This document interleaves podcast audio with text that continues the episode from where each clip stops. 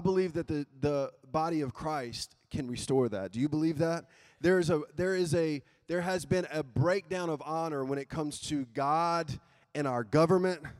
There's been a breakdown of honor when it comes to even honoring the flag.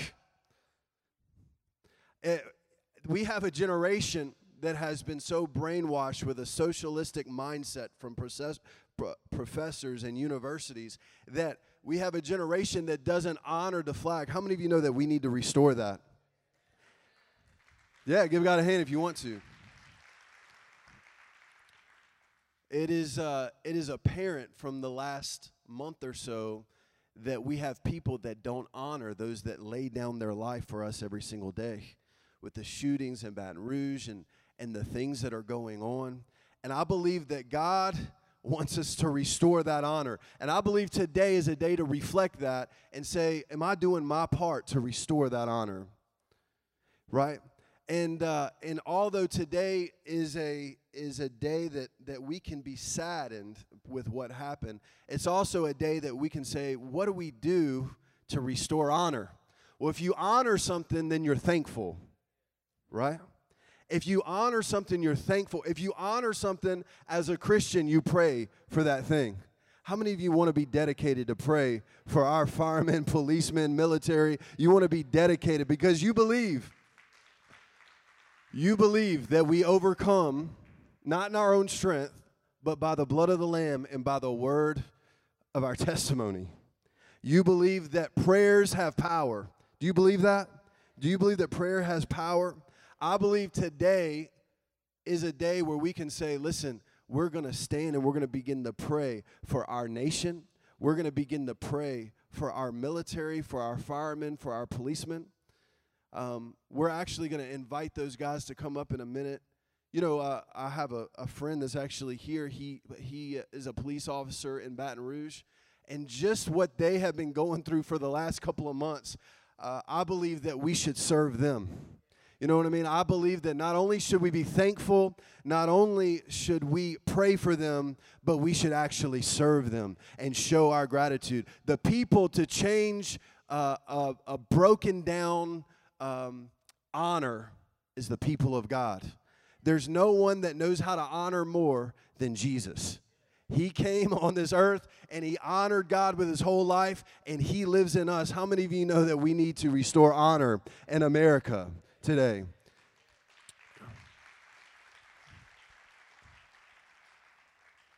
Look, I want to, if we can, if we can just have, uh, if you are a policeman, fireman, uh, public service, if you are a, uh, a veteran or you're in the military, you served in the past, can you just come up and line up behind us? We want to honor you. Come on, let's stand up and let's give these guys a hand. Just come on up. Come on. Let's give them honor where honor is due.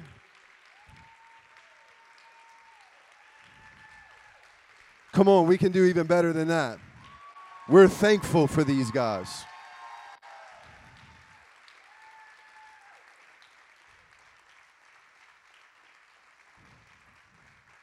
We're thankful, man.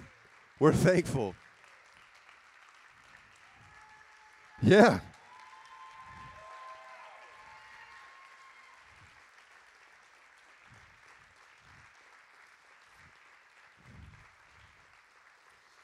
You can remain standing if you want, because I, I think we should pray for our nation. And uh, we're going to pray for these guys as well. And then we're going to sing the national anthem, and we're going to honor our nation. Amen. And so, um, if you can, if you feel comfortable, if you can just stretch your hands out to these guys, and this is an act of faith because we believe that our prayer has power.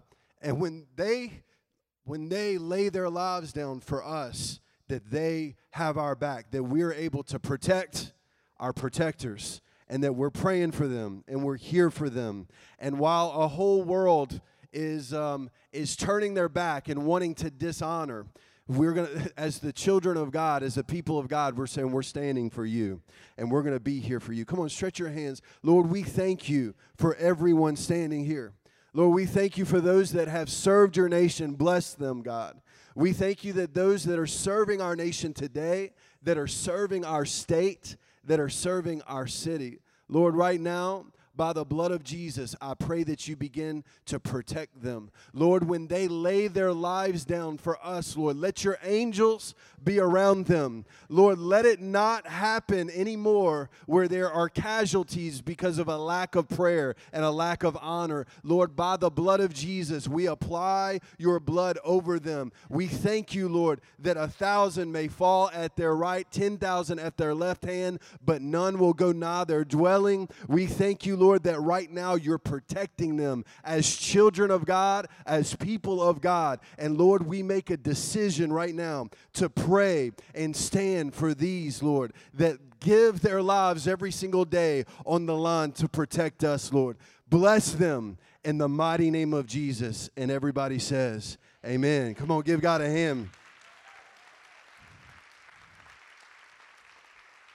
And can we can we pray for our nation really quick? We're going to pray for our nation and we're going to sing the national anthem. Uh, we should take pride in that. Amen. Come on, right where you are, Lord, we pray for our nation. Lord, your word says that if we humble ourselves and pray, that if we turn from our wicked ways, Lord, that you will hear from heaven and that you will begin to heal our land. Lord, our land needs healing. Our land needs healing. Lord, begin to revive a spirit of honor again. Begin to revive your name again in this nation. Lord, we thank you for those that are serving and Lord, we thank you, Lord, that you're surrounding them with godly counsel. We apply the blood of Jesus over this nation. And as there's a sect of people that wants to see us destroyed, we thank you, Lord, that you set a table before us in the presence of our enemies, Lord. We thank you, Lord, that surely goodness and mercy will follow us all the days of our lives. We bind the enemy's agenda to begin to lie to our people and begin to tell us that we should lay down and not fight, Lord. We thank you, Lord, that the kingdom of heaven suffers violence and the violent take it by force. We thank you, Lord, that the government will take their place, that you give them wisdom, that they will protect our nation, Lord, as they would protect their home. And we pray for the people of God to rise up, that they will begin to hear the sound that today is the day to begin to rise up and make a difference. We thank you for that in the mighty name of Jesus. And everybody says, Amen. Amen. Yeah, give God a hand.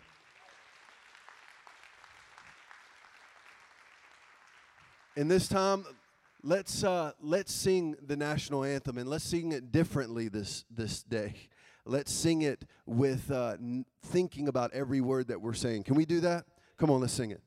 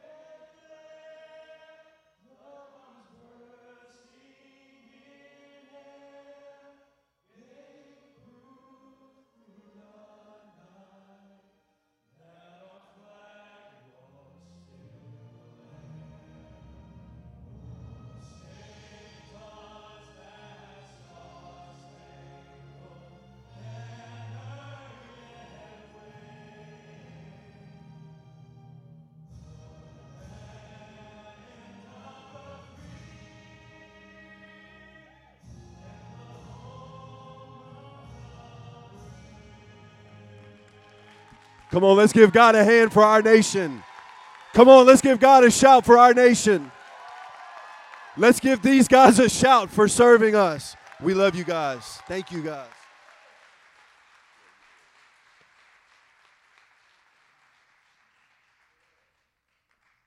Love you guys. Y'all can be dismissed. Come on, let's give them another hand.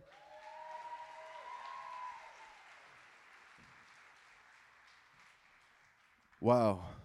Wow. How many of you love our nation?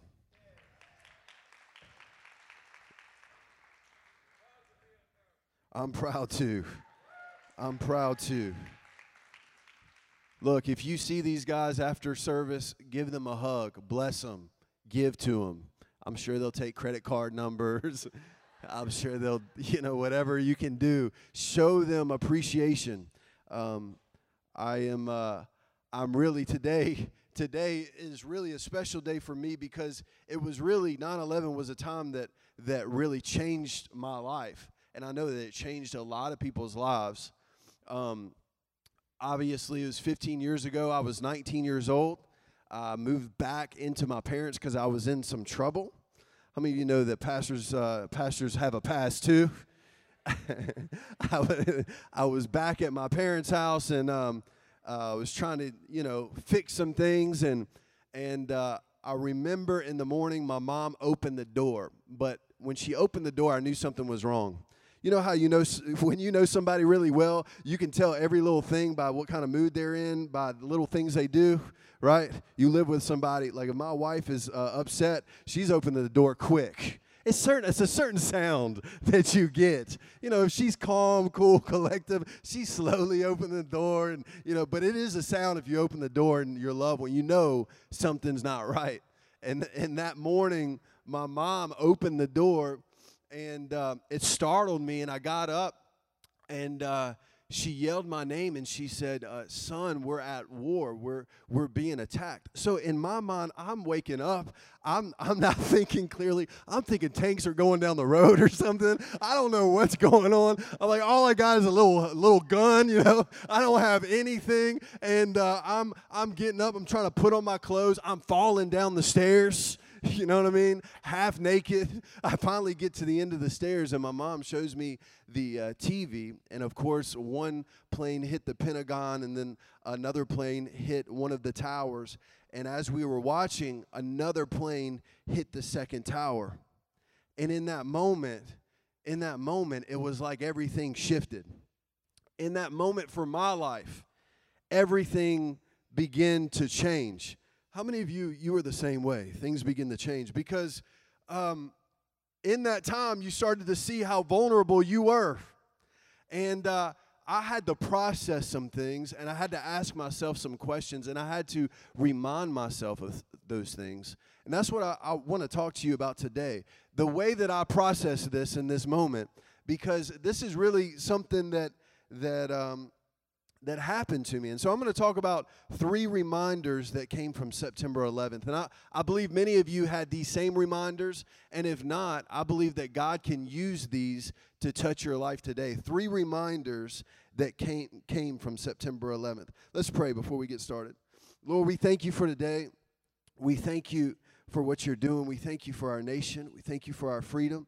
Lord, we pray that you begin to speak to us today, begin to remind us who you are and what you want to do in our lives. We thank you for this church. We thank you for everybody that's here. Lord, we thank you that your Holy Spirit's here. Begin to work in us.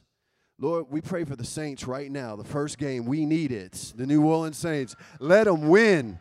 We need the Raiders defeated in the name of Jesus. Amen. Hey, don't judge me. They can get all the help they need. God cares about Saints too. We are the only we are the only spiritual team in the NFL. He should just help us out a little bit. Honestly, I'm. This is the first game. I'm in it early today. Just to let you know, I'm in it early. Starts at 12 o'clock on the dot. there were there were three reminders that I had, and that you probably had when we saw that we were under attack and 3,000 people died. I mean, it is hard to fathom. They said it took almost a whole year to stop finding, uh, you know, the remnant of the, that terrible blast. And uh, one of the things that, that it was a reminder of, and we've had this lately, but, but to this magnitude, one of the reminders was that life is short. That life is short and that we don't know when we're going to go. Am I right about it? that we like to think that we've got this thing secure and, and you know, we set up everything to where we want to feel like, uh, you know, uh, we've got this long life. But even when you look in the Bible, we recognize that this life is short. In James, in the book of James, we see he says that this life is nothing but a vapor. It comes and it goes. It's a puff of smoke. Mark, come on up, man. I, have I've used this illustration. Yeah, give Mark a hand. He's wearing the colors today. I've used this illustration that our life, you can back up a little bit. Our life, sometimes we we look at our life, and this can this can represent our eternal life, this can represent our life. It, eh, but if you look at this millimeter mark right here, this represents right here our life here on earth. I mean, if we think about it, we're not living really for this life because we've got an eternity with God, right? We've got an eternity with God. And this, give him a hand. I, you're just awesome. we have et- sometimes our minds don't wrap around that because we always try to make sure that we're good in this life but the Bible says that we should be working towards an eternal life. And so, you know, it is human nature for us to even with our kids to try to protect them with this life and try to make sure that that we prepare them for this life for example when when uh, noah when he was little he was learning how to ride a bike and uh, when he was learning how to ride a bike i wanted the first thing i wanted to teach him was before you get to the road you need to look both ways and so we would get to the road, and I would test him every time. He would look both ways, and if you forget, I'd be like, "You got to look both ways." And uh, we got up to the road, and he looked over, and there was a dead squirrel on the road.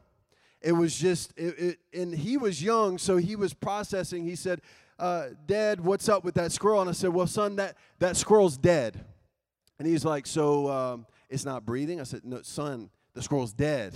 He said, "So." Uh, he's not going to go back and see his mom and. I said, son, the squirrel is dead. He's gone. He, it's over. He said, so he's not, is he going to wake up in the morning? I said, son, he's dead. The squirrel is dead. And, and I looked at him and I thought it could be a learning lesson. And I said, do you know why he's dead, son? He said, no. I said, because the squirrel did not look both ways.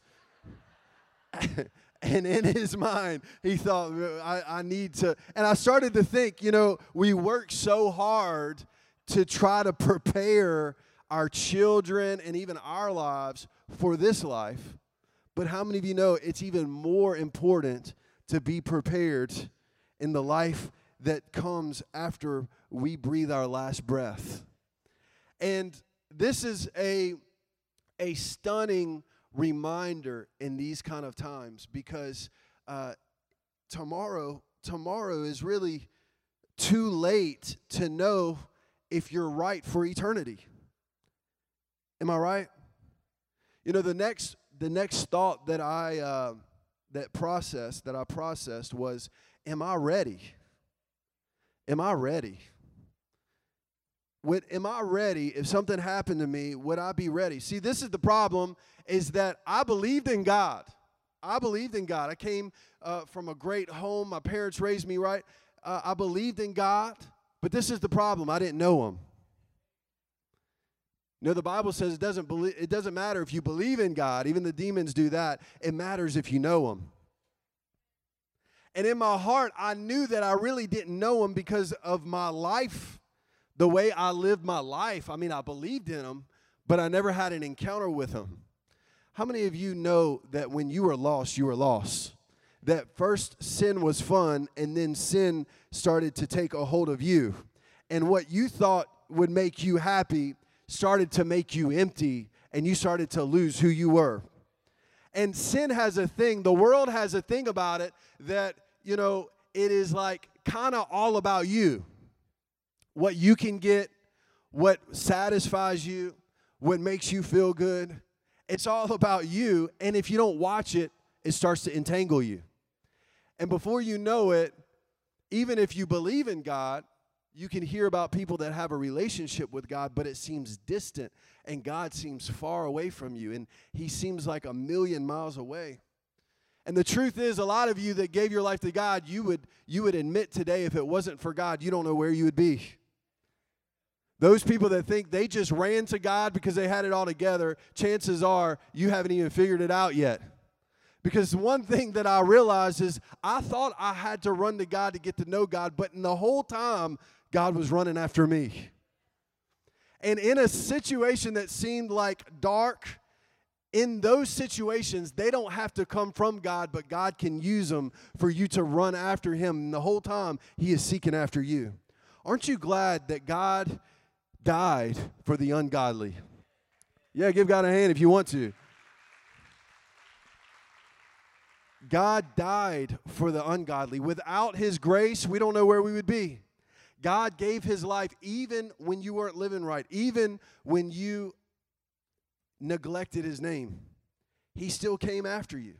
Some of you, you gave your life to God and you feel that condemnation all the time. The truth is, He's a good Father. There's nothing that you can do or there's nothing you can't do to make him love you more. He's a good father. And in that moment, I realized, man, I want to change, but I don't know how to change. You ever been there? I want to change, but the harder I try, the more I begin to get into a pit.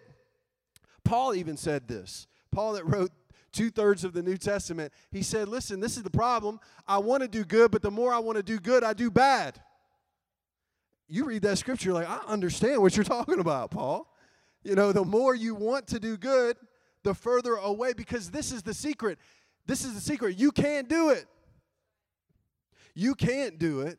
It's only by the grace of God and what Jesus has done on the cross and experiencing Him. It's only by that power that you can begin to walk after Him and begin to know Him. How many of you are glad you got to know Jesus? How many of you are glad that you got to meet Him? When you met him, you realized that this thing had uh, you can you can try, you can strive after it, but really it's giving up. It's giving up your life. There are people that try to chase after God and get God's approval. They'll never be able to get God's approval because they already got it. God already loves them. And so they work so hard. And the more, the harder they work, the farther they feel away from God. But it is really giving up. It's like a child saying, Dad, I need you. You know, even as natural parents, when your child is, is screaming in the other room, you know, there's a whine and then there's a cry because that cry says, God, I need you. I need you. I need, I, I, I need you in my life. I can't live without you. And that's really the first step of giving your life to God. A lot of times we give our life to God and we think we got it all together, and then we put God on the back burner. So now that we got our, our, our, relationship with God, we think we don't need God. And that's what, when Paul said, Hey, who, who messed up with your thinking? Who messed up your thinking? Because God, He wants you to always need Him. And really, giving your life to God is giving up your life. It's saying, God, I need you. I need a relationship with you. Because this life of sin, this life of the world, it's keeping me far away from you.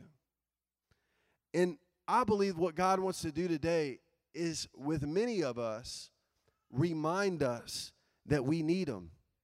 And if you don't know Him, that you don't have to live your life trying to get it together to get to know Him. You can start right now to give your life to God, and then He gets it all together. That's how God works. Isn't He a good Father? See, because we consume our lives with things that we try to we try to forget about the eternity part. And so we consume our lives with the things of the world. See, God wants us to enjoy our lives, but He doesn't want us to be enslaved by it. God wants us to enjoy the things of this life, but He doesn't want those things to be a master. He wants to be our master. And the only way to cut those ties is to really see what Jesus did on the cross for us. The only way to be able to to really eliminate those things is to see how good God is. And I think this is what I really experienced. It wasn't coming to church and thinking, man, if I don't come to church, I'm going to hell. that might change you, but it didn't change me. It, it, what changed me was, man, God loves me so much. He believes in me. And He died for me. He's, he's seeking after me. He wants more of me. And it began to be this draw. And today, I believe some of you, you're feeling that draw. For some of you, you might be in church, you might have been in church for 30 years, but not really know Him. You know, the Bible says that in that day, many people are going to say, God, you know, I did all kinds of things in your name. I, uh, I, uh, I, I healed people. I said prayers in your names. I did miracle. And he said, listen, depart from me. I never knew you. And the real truth of the matter is, it doesn't matter how much you know about God, it matters how much you really have a personal relationship with Him. He wants to lead you, He wants to guide you. He, he has a great plan for you. Don't you love that scripture in Jeremiah? The scripture in Jeremiah that says, I know the plans that I have for you. They're for good and they're that you prosper. See, the only way that we can know God's plan for our life is to get to know Him. A lot of times we have our own plans and it's not even God's plan. We have our own agenda, but it's not God's agenda. And the only way that we can really get to know God is to submit our lives to God. And it really is that point where you begin to let go of the things that you're holding on to. You know, it's just like a uh, just like a dog. If a dog, if he's chewing on a bone, you're not going to get that bone away from him, right? You're not getting it away. I don't like dogs. I'm sorry, I don't like dogs because a dog bit me when I was little because I tried to get food away from them. And and you'll learn if you try to give get something away from a dog, a bone, something that he kind of likes, he's not going to take it unless you show him something better that he likes. As soon as he sees something better than he likes, he'll spit that thing out and he'll grab that steak that you have, right? It's the same thing with God. It's going to be hard to let go of what you have in your life until you see how good God is. You know, the Bible says that He is rich in mercy. He's rich in mercy, that He's a good Father. And this is my question for you today. My question for you today is do you know Him? Because this is the process that I had to have on 9 11. Do I know Him? Do I know Him? or just do I know of him? Am I trying to live my life? Am I my own master? Or is he my Lord? See, a lot of people want to make Jesus their Lord or Savior, but not their Lord. And see, God will never ask you to do anything where there's a blessing, where there's not a blessing on the other side. And see, a lot of times we think, man, if I give my life to God, I gotta, I gotta stop doing this, this, this, this, this. No, it's not like that. When you give your life to God, you begin to want to do the right things, and it comes with grace. It comes because God loved you so much, and it's that so much that we have to experience. God loved you so much that He gave His only Son. I was talking to Noah the other day, and uh, we were we were reading the Bible, and I started. We were st- talking about God in the Old Testament, and uh, we were talking about how people, you know, how do you know God? Because in the Old Testament, the only way that people recognized God or related to God was like this thunder and lightning and this scary, you know, kind of thing. And he, you know, you could tell even in him, in his mindset, he was getting kind of like freaked out. You know what I mean? And, uh, you know, God in the Old Testament, if you did something right, you're like gone. You know what I mean? And I said, well, you know, the only reason I started talking to him, the only reason that God showed us that was so that he can send his son to show us who the Father really is. He sent his son Jesus to show who the Father really is. If you want to see a picture of God and what God looks like, look at Jesus.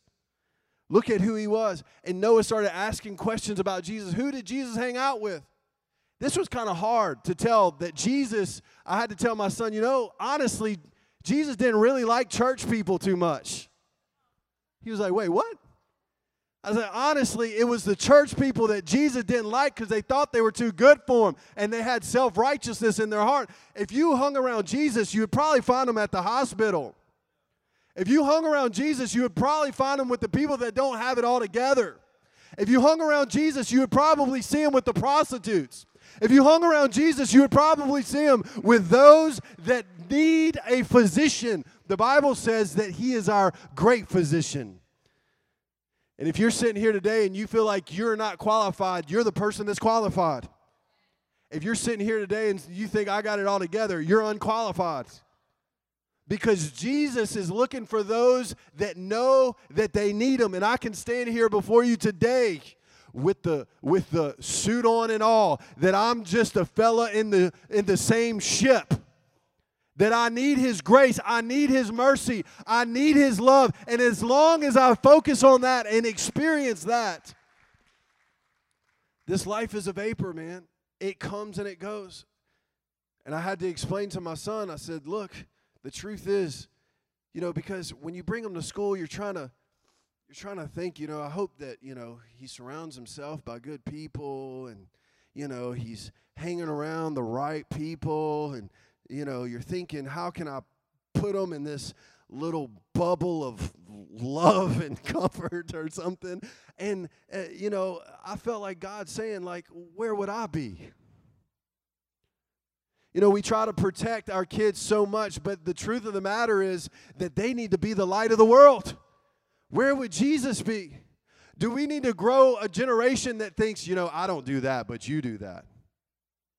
I don't do that, but you do that. That's that sect of people. I don't, I'm too good for that. I think we all know what those kind of people are like. How about we become the people that says, if it wasn't for God, I don't know where I would be. I could be on the street, I could be dead. I don't know where I would be if it wasn't for God. Come on.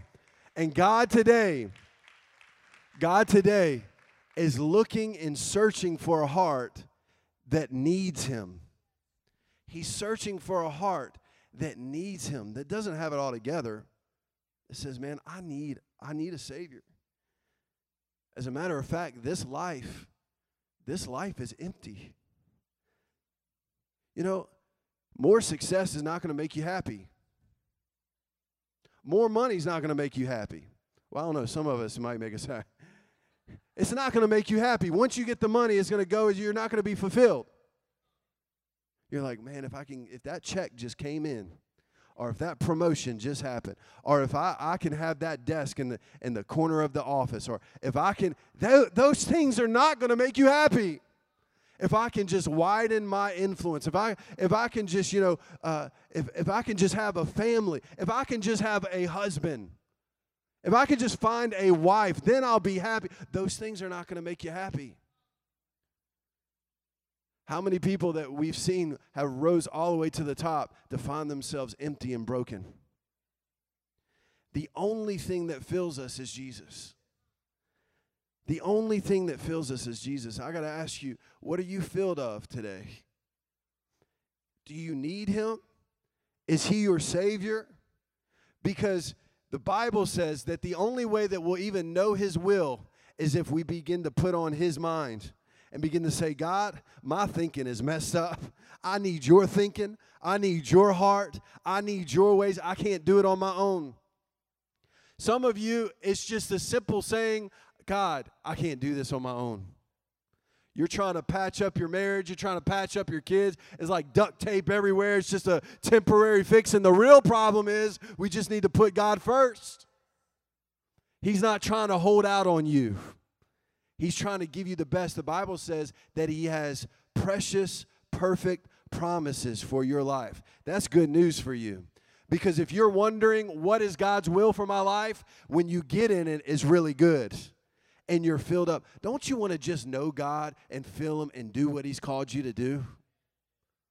We live in a generation that we always want to look at somebody else and look at what they're doing. Forget what they're doing, you're running your race. I love that picture of Michael Phelps when he's swimming on Facebook. He's swimming, and they got the person in the other lane looking at him while he's winning. And it says that losers look at winners, and winners look at, and winners just look at winning. Quit looking at people in the other lane. Some of us have a generational Instagram mentality. You're happy about everything you have until you see what somebody else has got. What if you didn't know that anybody had that stuff? Maybe if we should just be happy and fulfilled with knowing God and being His purpose for our lives and being fulfilled doing His will every single day, what does that life look like? It looks fulfilled. Jesus skipped out on lunch one day because he saw a prostitute at a well and and you know the disciples was with him and Jesus said y'all go ahead they went and ate they came back and they said, Jesus, did you eat? And they saw him ministering to this lady. And he said, You don't know the food that I fill up with. He said, The food that I get filled up with is the will of my Father. And this is the question that I have for you today Are you filled? Are you happy? Are you happy?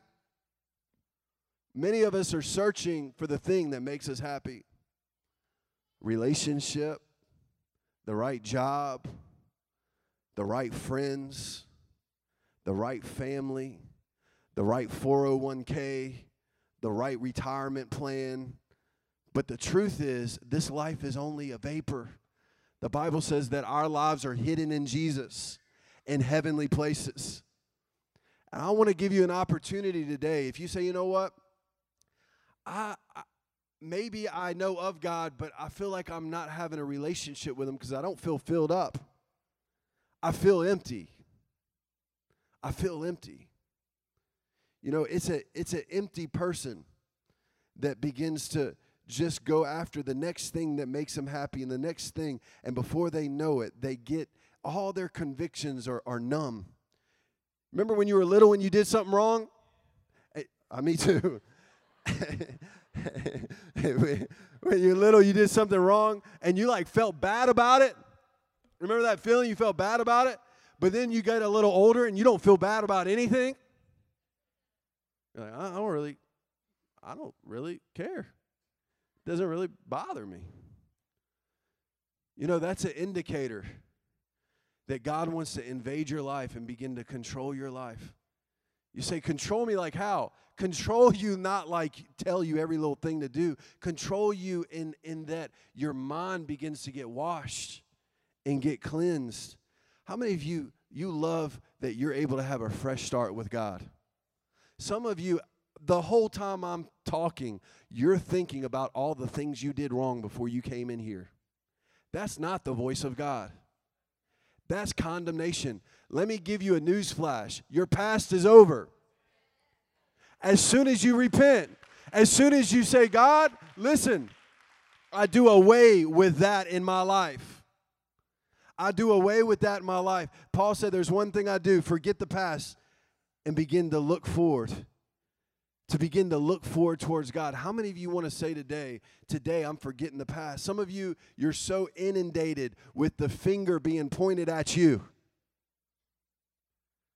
As you're talking, you're thinking all the things that you should have done and shouldn't have done. I love when Jesus found the woman that was caught in the act of adultery. That's embarrassing. I mean, you might got caught some doing some bad things. I don't know if you got caught in the act. If you did, I'm praying for you after service. this woman got caught in the act of adultery. Drug the Pharisees, the Christian people, drug them out, drug her out, and said, God, the law, Jesus, the, the law says you should stone them. And, and Jesus said, Those of you without an offense, you cast the first stone. I think it's interesting that from the youngest to the oldest that they drop their stones. Because the older that you get, you realize the more that you need God. The older that you get, the more that you realize I can't do this thing without him. And the youngest to the oldest begin to drop their stones. And he looked at the woman that was caught in the act and he said, Where are your accusers? She said, There are none. And he said, Go and sin no more. You know the antidote from feeling that condemnation, the antidote of trying to do good and only getting yourself so far, the antidote is that you know that God loves you and He's saying today, I forgive you. Where are your, where are your accusers? You need to hear the rocks drop from Satan's hand today because the Bible says that he is the accuser of the brethren. Day and night, he sits up and he accuses and says, You know what he did? You know what she did?